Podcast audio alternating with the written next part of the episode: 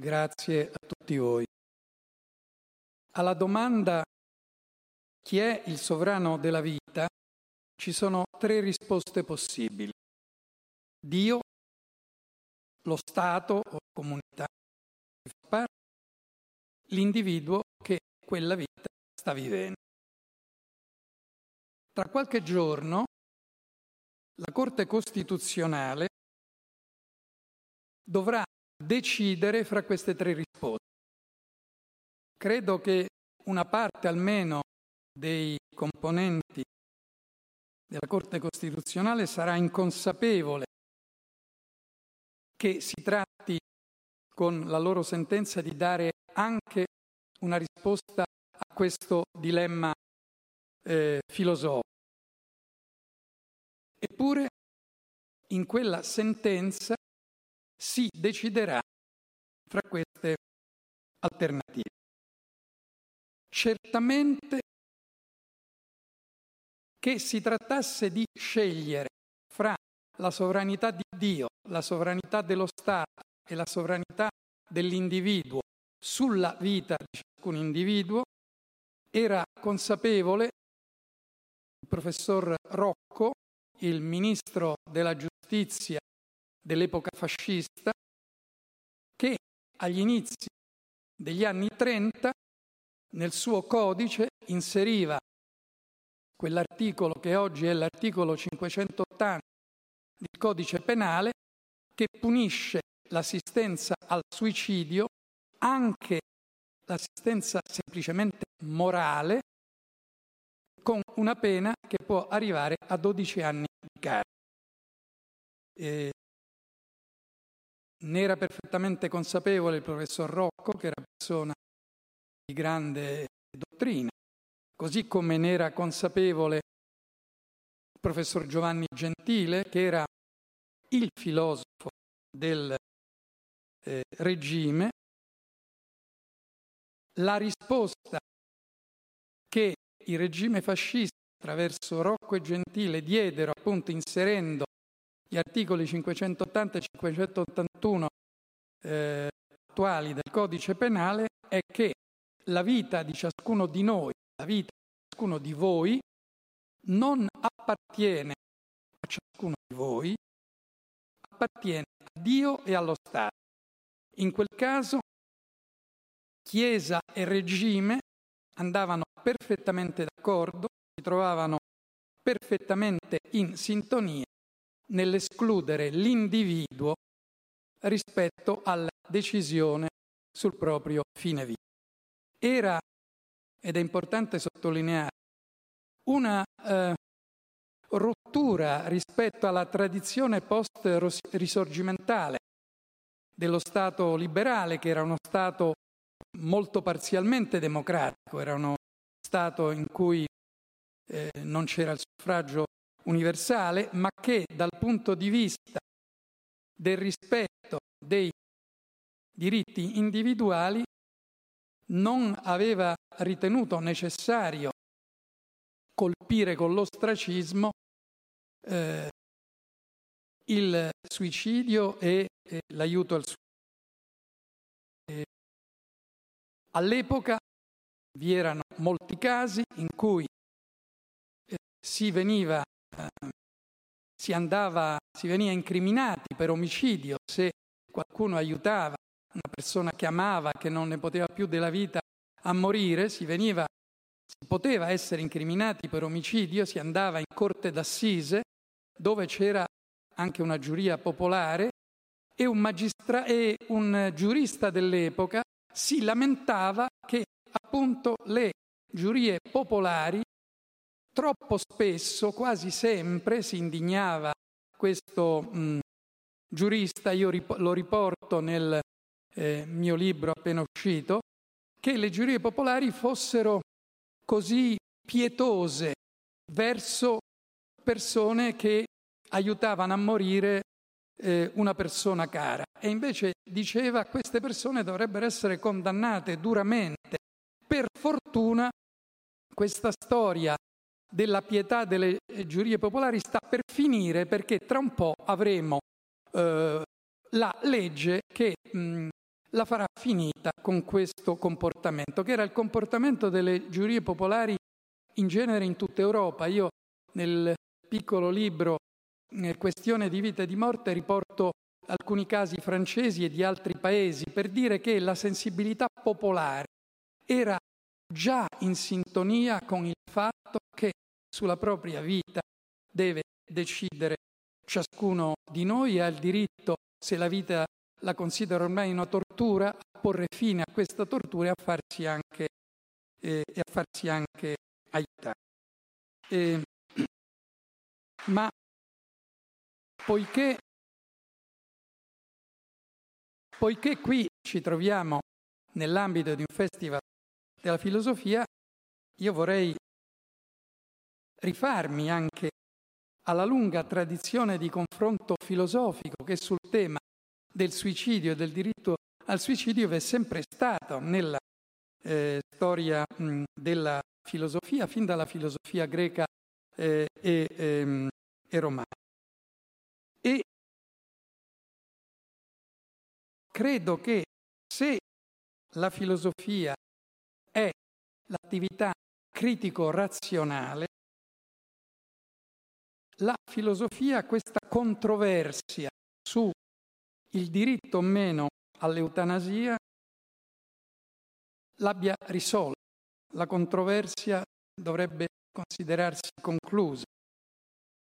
L'ha definitivamente risolta nella modernità, almeno a partire da Montaigne, e a maggior ragione non appena si entra nell'ambito delle democrazie moderne.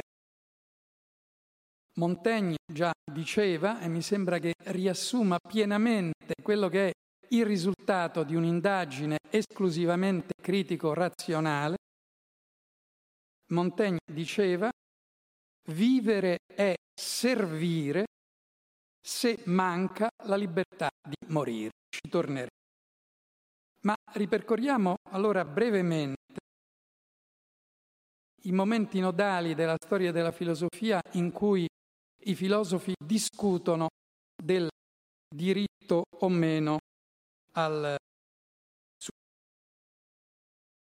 Io da questa breve disamina arriverò alla conclusione che ho reso esplicita nel, nel mio sottotitolo che eh, oggi in ambito democratico il diritto di ciascuno a scegliere liberamente il proprio fine vita come parte cruciale della propria vita dovrebbe essere riconosciuto addirittura mettendo questo eh, diritto in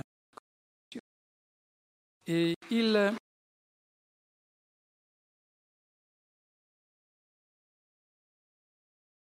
tra i grandi, tra i grandi filosofi eh, l'ostilità più netta al diritto al suicidio tradizionalmente viene considerata quella di Platone o di Socrate nel Socrate nel Socrate platonico, poi eh, quello mh, mm, che meglio eh, conosciamo. E, mm, nel Fedone, il Socrate di Platone dice, c'è una frase nei misteri che dice, in una sorta di prigione siamo rinchiusi noi uomini e non è lecito liberarsi da soli né evaderne. Una frase per me tanto profonda quanto oscura, ma una cosa tuttavia è chiara, che cioè gli dèi si prendono cura di noi e noi uomini siamo un po' come loro possetti. Allora è molto importante capire che Socrate, Socrate di Platone e Platone condannano, chiaro, è evidente da questa frase, condannano eh, il suicidio, ma devono ricorrere a un argomento extrarazionale, e cioè alla volontà di Dio. Devono ricorrere all'argomento che noi siamo un possesso degli dèi E quindi se siamo un possesso degli dèi, sono gli dèi a decidere quando veniamo in vita e quando, eh, quando moriremo. Non possiamo abbandonare la vita anche se ci diventa insopportabile tortura per nostra scelta e l'esempio che viene fatto subito dopo è eh, se tu avessi uno schiavo e questo schiavo cercasse di uccidersi e non ci riuscisse, tu avresti il diritto di punirlo perché ha fatto qualcosa per sottrarsi all'essere tua proprietà. Ora è evidente che questo argomento, che è l'argomento forte in Socrate e Platone, è un argomento che oggi non può avere nessun peso, perché in una società democratica non possiamo considerare la vita di ciascuno di noi una proprietà di Dio. A parte che vedremo poi, se anche si arrivasse a questa conclusione, bisognerebbe discutere su quale Dio e i paradossi che ne, mm, che ne eh, uscirebbero. E, e mentre gli stoici avevano tutt'altra posizione. Gli stoici, noi sugli stoici abbiamo solo eh, pochi frammenti rispetto alla mole di opere che abbiamo scritto. Molto spesso chiunque a scuola abbia studiato filosofia, nei manuali di filosofia c'è eh, Socrate, Platone, Aristotele e poi le scuole minori, i minori. Noi siamo abituati a considerarli minori, ma non ci siamo mai posti il perché li consideriamo minori. All'epoca lo stoico, l'epicureo, il platonico no, erano considerati sullo stesso piano, avevano lo stesso peso nel dibattito filosofico dell'epoca. Se noi oggi li consideriamo minori è solo per una circostanza molto precisa che di Platone e di Aristotele ci sono arrivate tantissime opere, perché venivano trascritte dagli amanueni, cioè dai monaci. Le opere degli stoici, tranne alcune, e eh, degli epicurei non ci sono arrivate perché erano considerate inammissibili dalla Chiesa e quindi i monaci non le copiavano. Ma noi dobbiamo sempre avere presente che eh, il grande filosofo stoico, il grande eh, o Epicuro avevano nella cultura dell'epoca lo stesso peso di un Socrate, di un Platone o di eh, un Aristotele. E ehm, allora l'atteggiamento eh, degli stoici è eh, del tutto diverso ed è che a volte, per molti versi, è doveroso per gli uomini virtuosi porre fine alla propria vita. E eh, vi sono una serie di stoici che ripropongono grosso modo nello stesso, eh, nella stessa forma addirittura le cinque modalità di trapassar di vita secondo, eh, secondo ragione. Fanno il paragone della vita con un banchetto e così come un banchetto può terminare per alcune ragioni, così anche la vita può essere ragionevole che finisca, che l'uomo vi ponga fine con una sua decisione razionale e virtuosa. Per esempio, quando la pizia ingiunse a qualcuno di sgozzarsi in favore della sua città, poiché la rovina incombeva su di essa oppure perché i tiranni impazzano e ci costringono ad effettuare cose vergognose o a dire dei segreti, oppure perché una lunga malattia impedisce all'animo di usare gran parte del corpo come strumento ed è secondo ragione che essa ne esca fuori, oppure per fuggire la povertà di denaro, oppure per vaneggiamento. Vi è poi la famosa, una delle famose lettere di Seneca a Lucilio, in cui questo argomento è trattato molto a lungo, in cui a Lucilio Seneca dice non sempre lo sai, la vita va conservata. Il bene non consiste nel vivere, ma nel vivere bene. Se l'alternativa è una morte fra atroci sofferenze, oppure una morte naturale e facile, perché non approfittare di quest'ultimo? Come scelgo la nave o la casa, così scelgo il tipo di morte. In nessuna cosa più che nella morte siamo tenuti ad obbedire alla volontà dell'anima. La vita ognuno di noi deve rendere, renderla accettabile anche agli altri, la morte solo a se stessa, quella che gli riesce gradita, è la migliore. E infine l'ammonisce, bada a una sola cosa, a sottrarti nel modo più rapido al capriccio della sorte. Del resto ci sarà sempre qualcuno pronto a criticare il suo, gioco. Ma se eh, dal, nel mondo antico la grande personalità che combatte il diritto al suicidio è Aristotele. Aristotele è estremamente reciso, apodittico su questo. Il morire per fuggire la povertà o l'amore o una sofferenza qualsiasi non è da uomo coraggioso, ma piuttosto da vile. Infatti è una debolezza quella di fuggire i travagli e chi in tal caso affronta la morte non lo fa perché è bello, ma per fuggire un male. Poi aggiunge, quelli poi che hanno compiuto molti terribili crimini e che sono odiati per la loro perversità, fuggono la vita e si uccidono. Cioè, qui si mette in relazione il suicida con il delinquente e il perverso. Tuttavia, Aristotele anche qui sa dare come argomento il fatto che darsi la morte sarebbe non una colpa verso se stesso e nemmeno una colpa verso Dio, ma una colpa verso la città.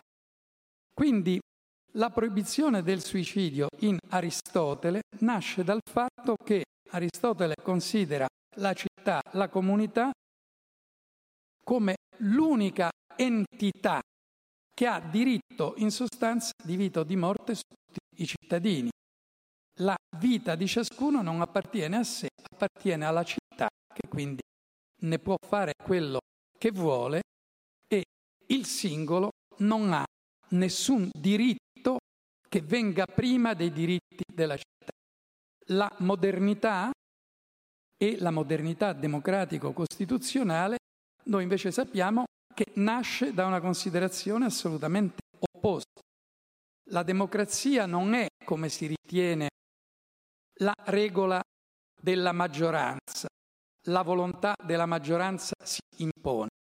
La democrazia ha nella regola della maggioranza un suo strumento per governare, ma la maggioranza non può fare quello che vuole. Vi sono dei beni, i cosiddetti diritti umani e civili dell'individuo che sono imprescrittibili. Nessuna maggioranza può legiferare perché quei diritti sono i diritti dell'individuo sottratti a qualsiasi decisione pubblica. Nessuna maggioranza in una democrazia può decidere che esiste una sola religione di Stato. Il diritto alla libertà religiosa e alla libertà irreligiosa, ovviamente, è un diritto dell'individuo. Se anche la stragrande maggioranza appartenesse a una sola religione, se anche ci fosse un solo dissidente, quella minoranza della minoranza della minoranza che è il singolo dissidente, la schiacciante maggioranza non avrebbe il diritto di imporre come religione di tutti, anche a lui, eh, la religione della maggioranza. Quello che vale per il, eh, per il diritto alla libertà religiosa o alla libertà di stampa, eh, eccetera, nella logica di Aristotele non è prevista, ma è invece il caposaldo, un caposaldo della eh, democrazia eh, della democrazia costituzionale. E con ciò arriviamo all'epoca moderna. Io per l'epoca moderna vorrei considerare solo alcuni autori, e cioè Montaigne, Kant, Hume e Leopardi. Leopardi perché noi a scuola siamo abituati a considerarlo come giusto uno dei grandissimi poeti, forse dopo Dante il più grande poeta della letteratura italiana e uno dei giganti della eh, poesia mh, universale. Ma eh, Leopardi è anche un grandissimo filosofo, non solo le operette morali, ma eh, grandissima parte dei passi di quella sterminata opera incompiuta che è lo Zibaldone, ne fanno uno dei grandi filosofi della scena eh, europea dell'epoca e dell'intera storia eh, della, della, filosofia. E, ehm, e di questi autori, l'unico considera inammissibile il suicidio e quindi l'assistenza al suicidio è Immanuel Kant. E allora andiamo a vedere l'argomento Kant. Kant innanzitutto chiarisce, noi intendiamo considerare l'atto, l'atto del suicidio, solo in se stesso, indipendentemente dall'aspetto religioso. Ovviamente l'intromissione della fede in questa discussione annegherebbe e annullerebbe la, la ragione nel dogma. Kant poi riconosce che la vita non va stimata in sé per sé, ma al contrario va considerata solo nella misura in cui si è degni di viverla. E anzi sottolinea che il suicidio non è abominevole e inammissibile per il fatto che la vita costituisce un bene tanto grande, perché allora dipenderebbe soltanto da ciascuno stimarla o no come il bene maggiore. Secondo la regola della prudenza, allora, sopprimersi sarebbe spesso la cosa migliore. E tuttavia, poi Kant, che ricordiamo ha stabilito di ragionare in termini esclusivamente umani senza far intervenire la fede, conclude è tuttavia illecito e anzi esecrabile togliersi la vita per sottrarsi alle tribolazioni, al dolore, alla vergogna, al punto che noi, cioè Kant, consideriamo un suicida alla stregua di una carogna, letteralmente, als ein Haas, alla stregua di una carogna. Montaigne di un'affermazione di questo genere si meraviglierebbe moltissimo. Aveva già risposto in anticipo in uno dei suoi pensieri. Il dono più propizio che ci abbia fatto la natura e che ci toglie ogni mezzo di lamentarci della nostra condizione è di averci lasciato la chiave della libertà. Perché ti lamenti di questo mondo? Esso non ti trattiene. Se vivi penosamente, la tua viltà ne è causa. Per morire occorre solo volerlo. Qui vedete che viltà e coraggio in Montaigne rovesciano l'idea che ne aveva Aristotele. E aggiunge Montaigne, poiché nella vita ci sono da soffrire molti accidenti peggiori della morte stessa. La morte è la ricetta di tutti i mali. È un porto sicurissimo che non si deve mai temere e che spesso si deve cercare.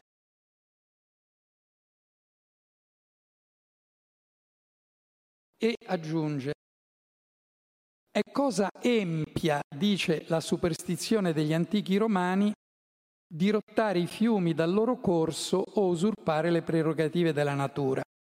È cosa empia, dice la superstizione dei francesi, inoculare il vaiolo o usurpare il compito della provvidenza producendo volontariamente indisposizioni e malattie. È cosa empia, dice la superstizione dei moderni europei, mettere fine alla propria vita ribellar- e ribellarsi così contro il proprio creatore. Ma Montaigne risponde a tutte queste obiezioni di empietà in un modo molto semplice. E perché non è cosa empia, chiedo, costruire case, coltivare la terra o veleggiare sul mare? Qui Montaigne fa, pone un problema che è cruciale, e cioè è inutile ricorrere all'idea di natura umana per dire che non ci si può dare la morte perché la natura deve fare il suo corso e nessuno di noi ha diritto a intervenire in conflitto con la natura. Perché tutta l'esistenza di Homo sapiens è un entrare in conflitto con la natura. Eh, Homo sapiens è esattamente quello straordinario animale che costruisce intorno a sé una seconda natura. Dal momento in cui scheggia la prima pietra, la prima amigdala e ne fa uno strumento, eh, un primissimo strumento tecnologico, già l'uomo si ribella alla natura e costruisce un'altra natura e quindi non ha alcun peso razionale l'argomento lasciar fare alla natura. Questo è molto importante perché nelle polemiche attuali io in questo piccolo libro Mm, uscito da Inaudi, eh, questione di vita o di morte, riporto costantemente tutte le obiezioni contro il diritto all'eutanasia che vengono dalla Chiesa Cattolica e scelgo i tre autori più importanti perché bisogna misurarsi con gli autori più importanti e più credibili, non con quelli facili da controbattere. In tutti gli autori della Chiesa gerarchica, a un certo punto c'è l'argomento bisogna lasciar fare alla natura. Montaigne aveva già risposto alcuni secoli fa. La natura umana in sé non esiste, la natura non esiste, esiste la natura umanizzata. L'uomo umanizza la natura, ora la sta umanizzando al punto forse da distruggerla, ma comunque non ha nessun senso dire lasciar fare la natura. Anche quando noi oggi vogliamo combattere il degrado ambientale che l'uomo ha, creato, lo combattiamo con mezzi tecnologici, non lo combattiamo rinunciando ai mezzi tecnologici, perché altrimenti il nostro pianeta imploderebbe in pochissimo, in pochissimo tempo. E, ehm, ecco, Arriviamo perciò di nuovo a Kant. Kant è costretto in realtà a, eh, a ricorrere anche lui a Dio. Scusate.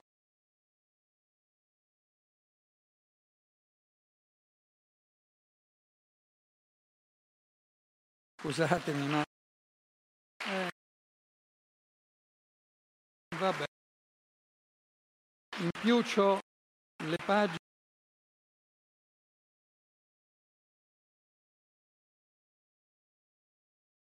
Ecco. Allora. Kant alla fine svolge questo argomento che dovrebbe avere la forza di un sillogismo, per cui io ve lo leggo sottolineando i tre momenti del sillogismo, premessa maggiore di Kant. Noi possiamo disporre del nostro corpo in vista della conservazione della nostra persona. Premessa minore. Chi però si toglie la vita non preserva con ciò la sua persona. Egli dispone allora della sua persona e non del suo stato, cioè si priva della sua persona. Conclusione. Ciò è contrario al più alto dei doveri verso noi stessi, perché viene soppressa la condizione di tutti gli altri doveri. Con questo si oltrepassa ogni limite dell'uso del libero arbitrio, perché tale uso è possibile solo mediante l'esistenza del soggetto.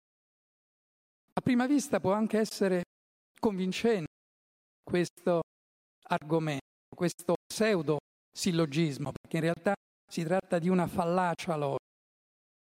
Infatti, la premessa che dice noi possiamo discor- disporre del nostro corpo in vista della conservazione della nostra persona, dove in realtà è sottinteso solo in vista della nostra persona, questa premessa maggiore che dovrebbe esporre un dato di fatto, valido per tutti, è la premessa maggiore di un sillogismo, in realtà contiene già una risposta, perché qui viene stabilita una contrapposizione tra corpo e persona, per cui il soggetto umano sarebbe la persona che non può disporre del proprio corpo.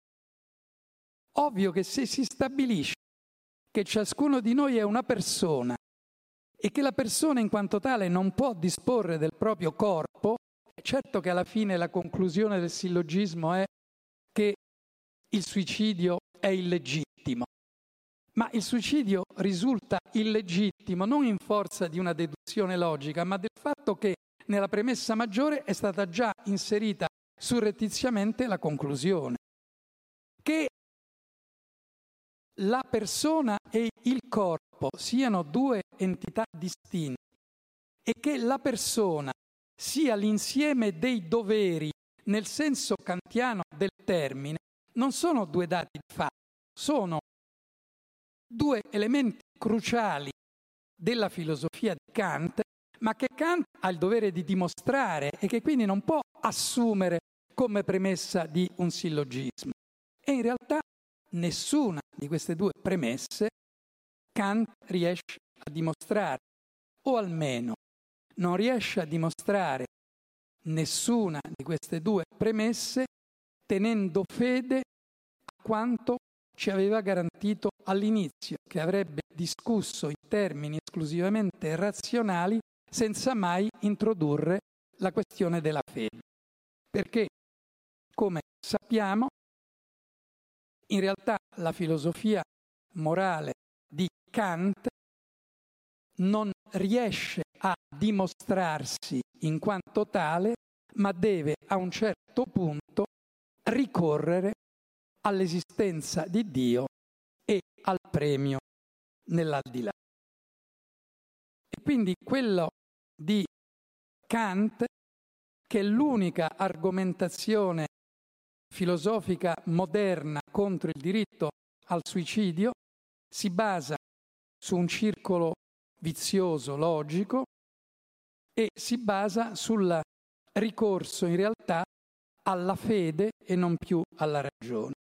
E oltretutto lo stesso Kant aveva ammesso un'eccezione.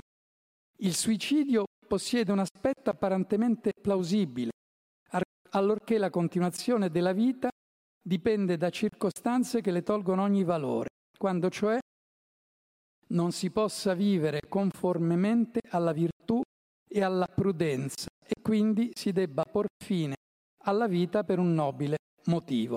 E l'esempio è il famoso esempio di Catone che per eh, continuare a infondere speranza nei cittadini contro la tirannide preferisce uccidersi anziché piegarsi all'imperatore. In, in, un caso del genere, nel quale il suicidio è una virtù, dice Kant, occorre senza dubbio ammettere che le apparenze depongano fortemente in suo favore. Questo è l'unico esempio che dette al mondo la possibilità di difendere il suicidio. In eh, realtà, una volta che si riconosce un'eccezione è difficile non riconoscerne altre. Perché l'unico? L'unico solo se l'unica virtù riconosciuta è quella di opporsi alla tirannide, ma vi sono molte altre virtù che si potrebbero invocare, che per esempio gli stoici invocavano e eh, traendone la conseguenza che fosse ragionevole porre fine alla vita. E del resto Hume aveva già risposto che spesso il suicidio possa andare d'accordo con l'interesse e col dovere che abbiamo verso noi stessi, e no, ecco perché anche il dovere verso noi stessi è un nobile motivo, non lo può mettere in dubbio chi ammetta che l'età, la malattia o la cattiva fortuna possono rendere la vita un peso e far sì che essa sia peggiore anche della morte. Del resto, la, una scelta del genere non è neppure condannabile in base alla famosa legge kantiana fondamentale della ragion pura pratica, che recita opera in modo che la massima della tua volontà possa sempre valere in ogni tempo come principio di una legislazione universale. Infatti chi chiede il diritto di morire non sta esprimendo la volontà che chiunque nella sua situazione debba voler morire, ma che ciascuno possa, volendo, poter morire. E con ciò viene battuta in breccia l'obiezione che il diritto al suicidio universalmente applicato comporterebbe l'estinzione del genere umano. Guardate che tutti questi argomenti sono esattamente gli stessi argomenti che si ritrovano nelle discussioni di oggi e molto spesso gli autori che li propongono eh, non sono neanche consapevoli che a questi eh, argomenti è già stata data una eh, risposta. Da questo punto di vista eh, potrebbe venire lo sconforto di fronte all'inutilità della filosofia, perché delle cose che sono state già argomentate e stra-argomentate vengono riproposte come se non ci fosse eh, già tutta una serie di argomentazioni che le confutano. Vengono riproposte come eh, se nascessero per la prima volta e nessuno eh, le avesse mh, ancora eh, esaminate. Quello che comunque a me preme sottolineare è che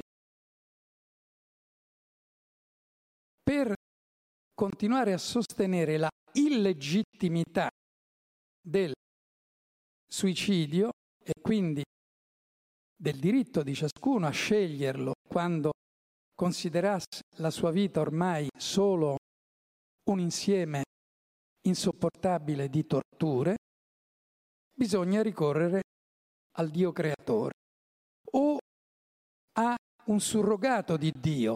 Lo Stato onnipotente rispetto ai cittadini è in fondo un surrogato, un surrogato di eh, Dio. E, ehm, il tempo mi impedisce di citare ampiamente come avrei voluto eh, Giacomo Leopardi, per cui però eh, Beh, eh, eh?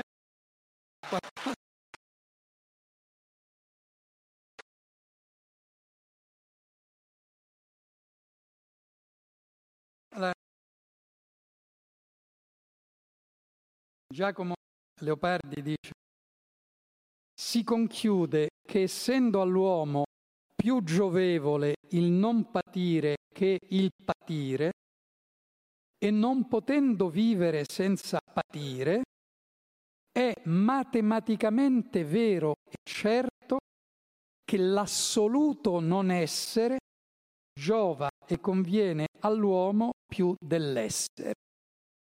Del resto, una formulazione in altra forma di questa affermazione si trova già in Sofocle, mi sembra in uno dei cori di Edipo Colono in cui si dice la cosa migliore in assoluto sarebbe non essere mai nato. E eh, aggiunge Leopardi, chiunque vive, tolta la religione, vive per puro e formal errore di calcolo, intendo il calcolo delle utilità. Errore moltiplicato tante volte quanto sono gli istanti della nostra vita, ciascuno dei quali noi preferiamo il vivere al non vivere. Sappiamo perché eh, Leopardi ragiona così, sostiene che in qualche modo per fortuna, anche se per Leopardi il fatto che l'umanità continui non è di per sé una fortuna, ma dal punto di vista della continuazione dell'umanità, l'uomo continua a, por, uh, perpetuarsi solo perché l'uomo non vive d'altro che di religione o di illusioni, perché abbiamo de- visto se facesse un calcolo razionale porrebbe fine alla vita. Questa proposizione è esatta e incontrastata. Tolta la religione e le illusioni radicalmente, ogni uomo, anzi ogni fanciullo ha la prima facoltà di ragionare, giacché i fanciulli massimamente non vivono d'altro che di illusioni, si ucciderebbe infallibilmente di propria mano e la razza nostra sarebbe rimasta spenta nel suo nascere per necessità ingenita sostanziale. Ora vi risparmio moltissime altre citazioni dello mm, stesso genere, ma eh, la conclusione che Leopardi ripropone tantissime volte nella sua opera è tolti i sentimenti religiosi, è una felice e naturale, ma vera e continua pazzia il seguitar sempre a sperare e a vivere, ed è contrarissimo alla ragione la quale ci mostra troppo chiaro che non v'è nessuna speranza per noi. Io ho voluto riportare tutti questi aspetti perché nella discussione attuale è cruciale esattamente questo elemento. È possibile in qualche modo sostenere una legge che proibisca l'assistenza al suicidio e quindi commini una pena a chi assiste qualcuno al suicidio sulla base di argomenti puramente razionali? Ecco, qui ovviamente tutti gli altri argomenti li, li ho svolti solo mio, in questo mio piccolo libro. Eh, credo che la risposta sia netta e inequivocabile. No, non è possibile. Eh, solo l'argomento di fede può stabilire che non ci si deve uccidere neanche di fronte al, ai dolori più insopportabili. Cioè l'argomento che dice la mia vita appartiene a Dio. E quindi Dio me l'ha data, Dio me la toglie, me la toglierà nel modo in cui vuole e me la farà trascorrere nel modo che la sua volontà eh, deciderà. Ma ovviamente la volontà di Dio, quale che sia, non può essere fondamento di una legge di uno Stato democratico. Perché uno Stato democratico per sua natura è uno Stato pluralista, laico si dice, in cui devono convivere individui di diverse religioni e individui eh, non religiosi, eh, scettici, atei. E quindi l'argomento Dio non può essere implicato, perché vale solo per i credenti. Oltretutto, quale Dio? Io quando polemizzo con la Chiesa cattolica su questi argomenti aggiungo sempre la Chiesa cattolica gerarchica e lo faccio perché in realtà vi sono cattolici, anche autorevolissimi, che invece ritengono che vi sia un diritto al suicidio, un diritto a scegliere come concludere la propria vita. Faccio due soli nomi, ma ve ne sarebbero tanti altri. Il maggior teologo cattolico vivente, Hans Küng, eh, ha scritto due libri in difesa del diritto al suicidio e non solo riconoscendo che la Chiesa, se vuole essere fedele al Concilio Vaticano II e quindi porre fine al cattolicesimo costantiniano di, da, da, Costantino che ha imposto il, il cattolicesimo come religione di Stato, non può chiamare il braccio secolare della legge per imporre la propria morale. Ma Kung sostiene il diritto di ciascuno al porre fine alla propria esistenza anche da un punto di vista strettamente cristiano. E la stessa cosa fa un altro grande cristiano, morto poco tempo fa, più di un anno fa, Dom Giovanni Franzoni, Dom sta per Dominus, era il, l'abate eh, di San Paolo fuori le mura, una delle quattro chiese fondamentali di Roma, in quanto tale aveva dignità di vescovo e in quanto tale fu il più giovane partecipante all'ultima sessione del Concilio Vaticano II, che anche lui ha scritto più di un libro proprio sul diritto di ciascun cittadino in quanto cittadino e di ciascun cristiano in quanto cristiano di poter decidere liberamente in coscienza sul proprio fine vita. E ehm, noi però ci troviamo in una circostanza che io considero paradossale. Non esistono argomenti razionali contro il diritto di ciascuno a scegliere sul proprio fine vita. Eppure, proprio due giorni fa, il ehm, cardinale presidente della conferenza episcopale italiana, cioè capo di tutti i vescovi italiani, ha fatto un intervento durissimo in cui in sostanza intima alla Corte Costituzionale che fra dieci giorni dovrà deliberare sul caso Cappato. Voi sapete, Cappato è quella persona che ha accompagnato in Svizzera il DJ Fabo che in una condizione terribile, eh, tetraplegico, di vita ormai insopportabile, aveva deciso eh, di voler porre fine alla sua tortura con la piena solidarietà della sua compagna. Cappato è stato incriminato perché la legge attuale consente di condannare fino a 12 anni di carcere anche per l'assistenza puramente morale, cioè accompagnare una persona, non condannarlo all'ulteriore dolore della solitudine nell'ultimo viaggio per porre fine alla propria vita di eh, E il cardinal Bassetti ha in pratica intimato alla Corte Costituzionale di non riconoscere neppure parzialmente eh, la incostituzionalità dell'articolo 580 del Codice Penale.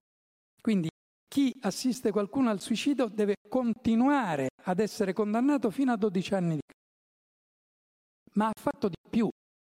Ha intimato all'attuale governo, intimato in una forma molto furba, facendo grandi elogi al Presidente del Consiglio e quindi consigliandogli di rivedere una legge che è vigente da un paio d'anni, quella legge eh, che eh, poneva fine a eh, forme mostruose di accanimento terapeutico che era stata eh, finalmente approvata contro la volontà della Chiesa e che consiste, consente oggi a chi sia in condizioni che ritiene insopportabili non già di ottenere subito il suicidio assistito, ma almeno la sedazione profonda permanente, cioè che il resto della vita che gli rimane fino al collasso degli organi del suo corpo avvenga in uno stato di coscienza e non di eh, sofferenza. Anche questo il cardinal Bassetti vuole che venga abrogato, che di nuovo sia impossibile per ciascuno di noi anche chiedere eh, la eh, sedazione profonda permanente. Se andate a leggere quello che racconta degli ultimi ore di vita del cardinal Martini, sua nipote, che la assistette nelle ultime ore di vita, risulta evidentissimo che il cardinal Martini nelle ultime ore di vita ha chiesto esattamente ed ha ottenuto la sedazione profonda permanente. E d'altro canto io credo che ci sia un argomento che dovrebbe eh, porre fine a qualsiasi controllo. Se si ponesse a ciascuna persona il semplice e onesto interrogativo sul tuo fine vita, se ci fosse per te un problema di fine vita, di malattie doloroso, ma tutto questo noi cerchiamo di nascondercelo, ma tanto più la vita si allunga grazie ai progressi della medicina e tanto più aumentano le possibilità statistiche che gli ultimi anni della vita di ciascuno di noi siano legati a una malattia. Se di fronte al tuo fine vita preferiresti scegliere tu o che sul tuo fine vita scegliesse qualcuno che tu non conosci, un estraneo, che potrebbe essere anche un tuo nemico o comunque avere dei valori profondamente diversi dai tuoi.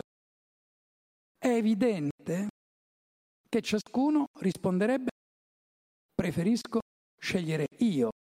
Cattolico o non cattolico, ciascuno preferirebbe scegliere lui. Ora,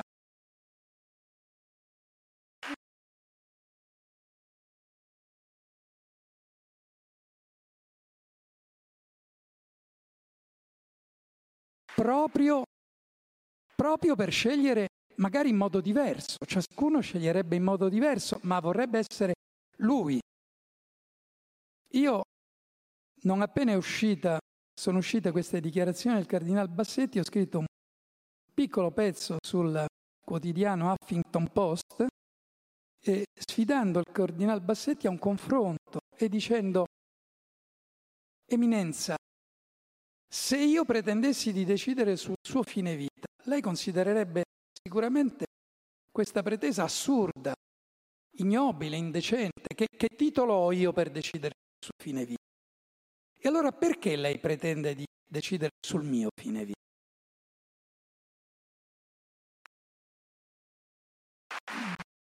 Basterebbe, basterebbe porre Basterebbe porre la questione in questi termini, che sono gli unici termini onesti, e capiremmo che verrebbe meno ogni motivo di conflitto e di discussione.